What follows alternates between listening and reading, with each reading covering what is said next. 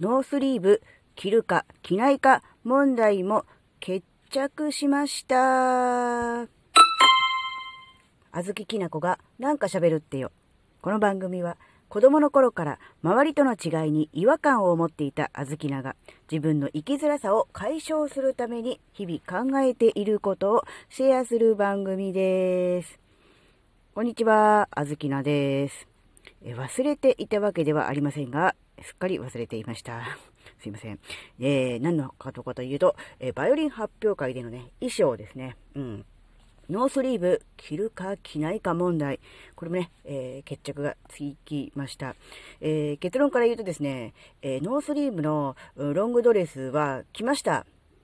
着ましたが、当日寒かったので、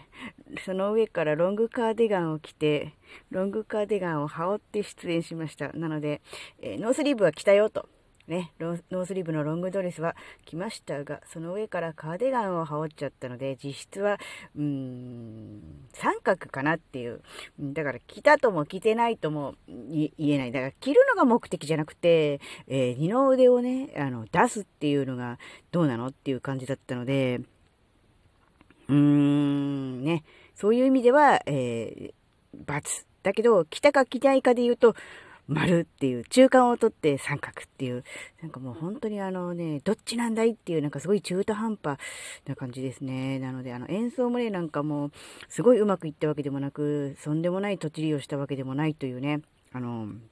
80点の演奏だったわけですが、ね、あの、衣装の方もですね、結局ノースリーブは着たけども上からカーディガン羽織っちゃったよっていうね、うーん、三角な状況だったので、うん、なんだろうな、消化不良というか、うーん、歯切れが悪い、えー、そんな感じになってしまいました。ただね、やっぱりギリギリまでね、ノースリーブで出るつもりではいたんです。いたんですが、やっぱりね、寒すぎて、えー、特にあの、舞台の袖で待ってる時にものすごく寒くて、で、体が冷えちゃって、ステージ上がれば、まあ、照明とかも当たってるんで、ある程度暖かいし、本番始まれば寒いだの言ってられないとは思うんですが、なんか、あの、袖で待ってるうちに体が冷えちゃって、いざ演奏始めるときに体がね、あの、縮こまって動かないとかってなっちゃうのは嫌だなと思ったので、もうここはね、あの、素直に、素直にカーディガンを羽織ったまま出演というね、そういうことにしました。なので、えー、ね、ノースリーブで出るね、今回のロングドレスはね、えー、前回、前々回と違うタイプのね、えー、ドレスをね、新調したんですよ。あの古着屋さんでね、えー、1600円という激安でね、えゲットしたドレスだったんですが、うんね、あの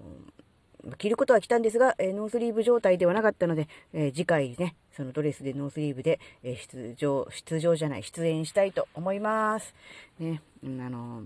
今更ね、あの、こんな話聞いても、